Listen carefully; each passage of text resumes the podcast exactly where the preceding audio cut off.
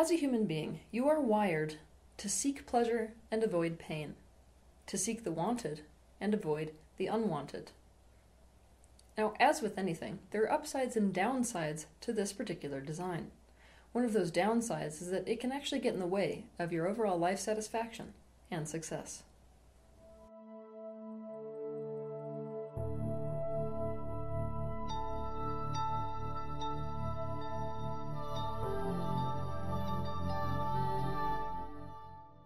People become quite literally stuck in avoidance mode. They imagine that there is something they can think, say, or do, the right thing, that enables them to avoid all consequences. But the reality is is that this isn't actually possible. Because we live in a time-space reality where one of the principal laws that governs this time-space reality is the law of cause and effect. The law of cause and effect is simply that every effect has a specific and predictable cause. Every cause or action has a specific and predictable effect. This means that everything that we currently have in our lives is an effect that is a result of a specific cause. If you simplify this, essentially it means that everything has a consequence. Obviously, any consequence can be judged as either positive or negative. But also, if you whittle this down even further, every negative consequence actually, in and of itself, has a positive and negative, and every positive consequence, in and of itself, has a positive and negative. So that you can understand what I mean, I'll give you some examples. If you choose a simple life in the country with far less pressure, the consequence could be that you feel less stress and more peace.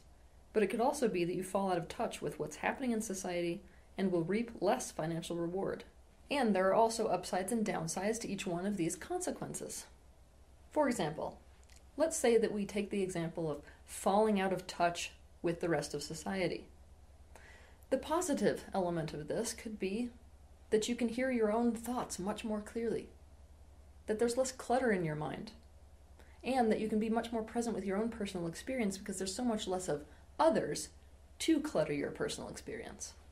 On the other hand, a negative polarity of this particular item on our list could be that by falling out of touch with society, you feel all of a sudden like you're the one that's left behind and everyone else is moving at warp speed, and suddenly you feel not only isolated, but like you're the one who's ignorant and out of touch. Two, most people only tell the truth and are only genuinely honest when they can reasonably guarantee that there's not going to be any consequences for doing so. But this is really out of reality. I mean, way, way out of reality.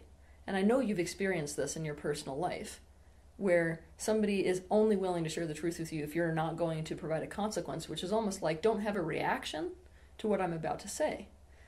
Like I said, this is not in reality, because everything you think, say, or do has a consequence, whether you voice it or not. There are consequences for not being honest and not telling the truth, just as there are consequences for doing so. The law of cause and effect applies to personal truth, whether you voice it or not. The question is, looking at the consequences, which ones will you say yes to, and why or why not? For example, let's imagine that you've cheated on your partner. There are both upsides and downsides to telling or not telling. Let's say that you decide not to tell them. You have to live with that potential self hate eating you alive inside. Also, that isolation and separation that is occurring when essentially you're having to live a double life.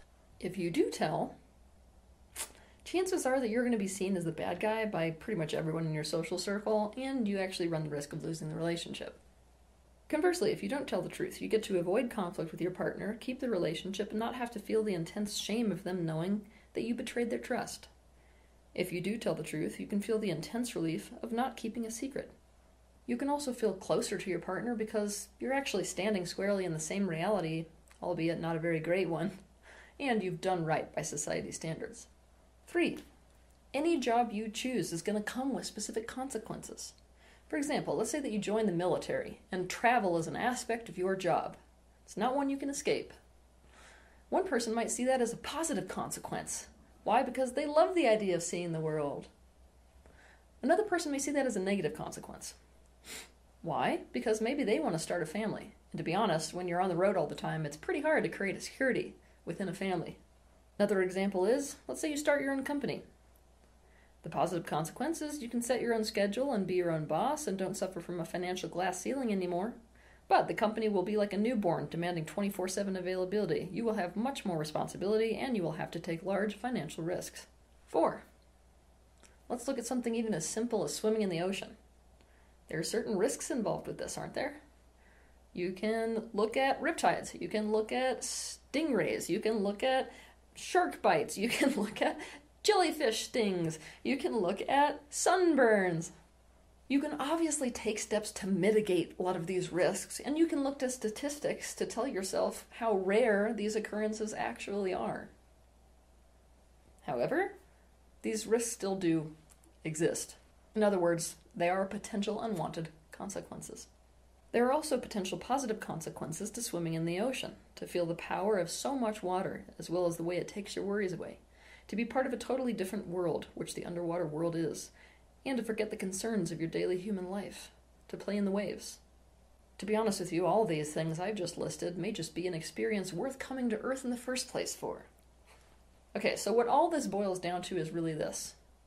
If you really want genuine life satisfaction, and for sure if you want any kind of success, instead of avoiding consequences, what you have to do is to choose your consequences consciously. You need to be willing to decide that, fill in the blank with something you think, say, or do, is worth the consequence or potential consequence. And when you do this, you can only be empowered by facing what those consequences might be, accepting it, and deciding what to do about it. The reality is is that all of these consequences, which are the inevitable byproduct of anything you say, think, or do, they're going to be yours to live with alone. So that should be what you think about anytime you're facing consequence. Knowing this, would you rather get on top of these consequences by consciously choosing them, or would you rather unconsciously choose them and feel like a victim to those consequences when they occur. Most of us feel really good about choosing positive consequences. Where we struggle is when we have to choose a negative consequence. But consciously choosing your negative consequences is one of the most powerful things that you can do in life. The element of free will inherent in doing so makes the experiencing of the unwanted very different. Many of the people who are so respected around the globe today and even throughout history are people who have done this they've essentially consciously chosen some consequence they were aware that they were going to face based off of feeling like some positive consequence was actually worth it. To understand more about this in depth, you can watch my video titled Wanna Succeed? What Pain Will You Say Yes to? Know that from where you are today, there is no possible way for you to foresee everything. What this means is there's no way, when you're on the path of gaining awareness in general, that you're going to be able to perceive all of the potential negative and positive consequences for anything you think, say, or do. Don't expect this of yourself. Obviously, with different awarenesses and with different information, all people make different decisions. So you would make a different decision based off of different awareness or information that you have. That's expected. But this should not prevent you from playing the tape forward with the awareness and information that you have today the first thing you need to do is to accept that without exception, everything that you think, say, or do has a consequence. Every cause has an effect. There is no such thing as a thought, word, or action without a consequence. Can you swallow that for me today? Then, from there, in any situation that you might find yourself, Get into the habit of playing things out and looking down the line to see what some of the effects will be of whatever you might think, decide, say, or do.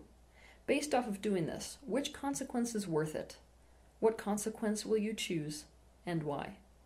Most people don't actually consciously take care of the law of cause and effect. They don't spend any time deliberately trying to consciously get on top of it. They don't consciously choose their consequences. In fact, doing so is more of an unconscious process, an instinctual process of inclination and avoidance. This means that the idea of consciously choosing consequences is a totally new concept.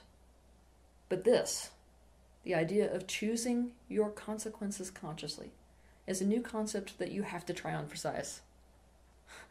I mean, I can't tell you what to do, right? But believe me, try it on for size. Why? Because this is a new concept that has the capacity to put you squarely in your personal power. Have a good week. If you liked this video, be sure to share it, like it, and also subscribe to my channel so you can see more content like this. But I want to personally thank you for taking the initiative and having the bravery to step into the space of awareness, not only for yourself, but for the benefit of those around you.